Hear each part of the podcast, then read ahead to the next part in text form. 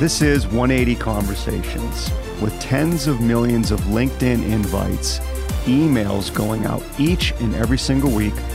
What are you doing to sound different? It's all about engaging your prospects. But to engage your prospects, you're going to have to think different and you're going to have to sound different. Let's go. So we've got four emails here from the same professional reaching out to you about tax services. And for our listeners, as I read through these emails, one, pay attention to the dates. That's important. Two, are you picking up on their neutrality and objectivity, or do they feel attached and scarce in their outreach? All right, here we go, Dan. Hi, Dan. I was taking a look at your LinkedIn. Super impressed with the recent strides you've taken at Lappin 180. Considering you're laser focused on growing your business, do you have a team to take taxes off your hand? Our firm provides full time tax experts as your business needs. So, whenever you feel like you need support in this area, our experts can come in and handle these functions at a fraction of the cost of hiring full time. Can I send you more details about our services? You know, Kylie, on this one, they're very assumptive. And I think that's the turn off here. I mean, I like the brevity of it. I do.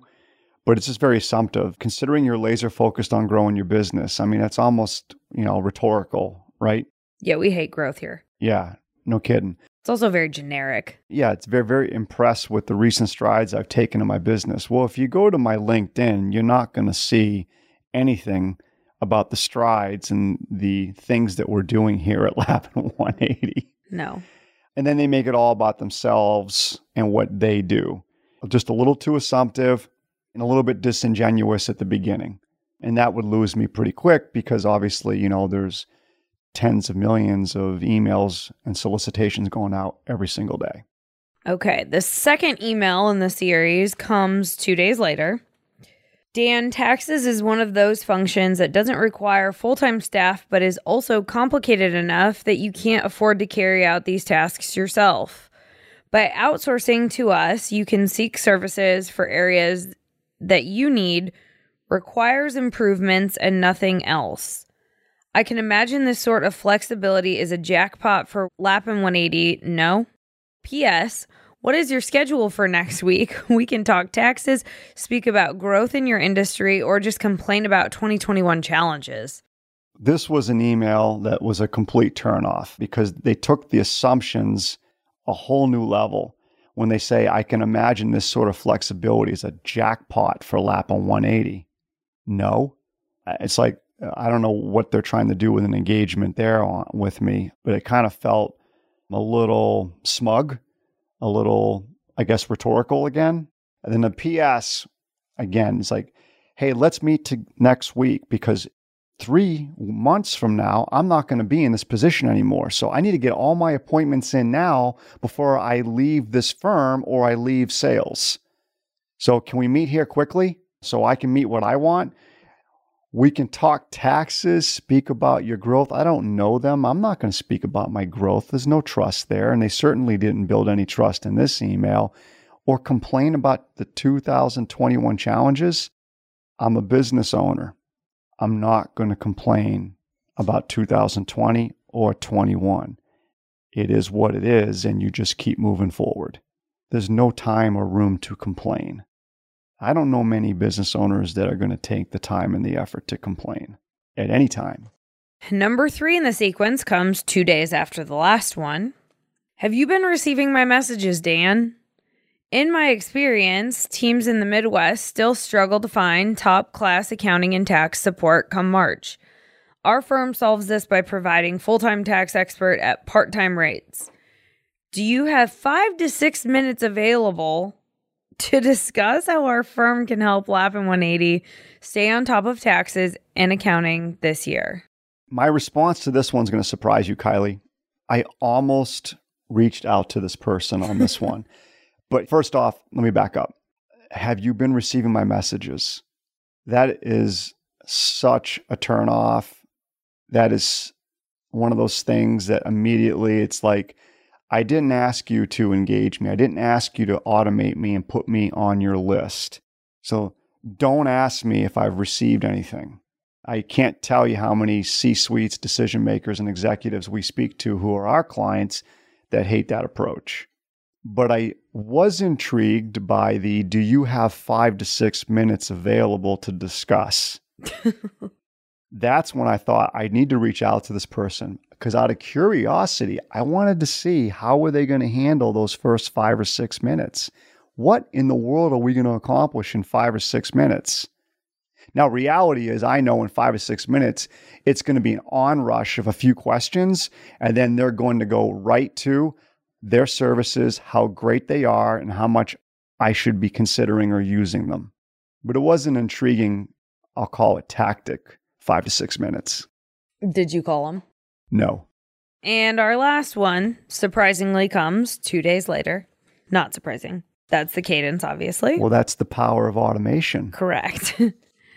Hi, Dan. I don't mean to be intrusive, but doing taxes as a president is a real pain.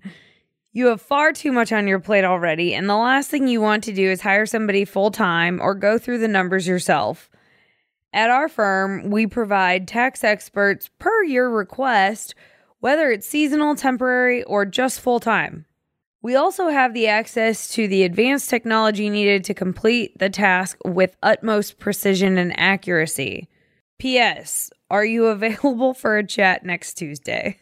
The consistency here on how short or brief the emails are is good. The challenge is it's every two or three days. So there's a desperation. Now, it's obvious that they've automated it, but it makes me feel like they're very scarce and needy. And they do make it all about them the entire process, which is that low intent piece. So, something like this, given the timing that they're sending it out, I understand that they're looking for low hanging fruit.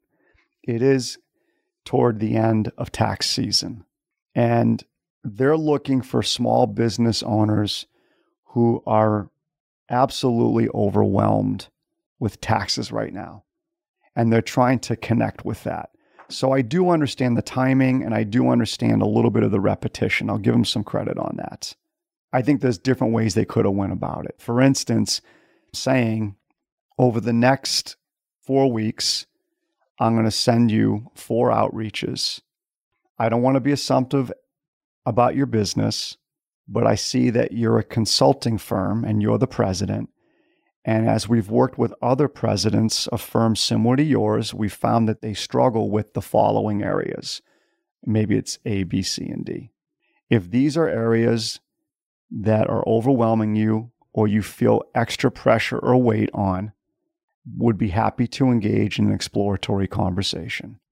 I'll reach out to you via phone over the next several weeks. Something like that would be a lot more engaging.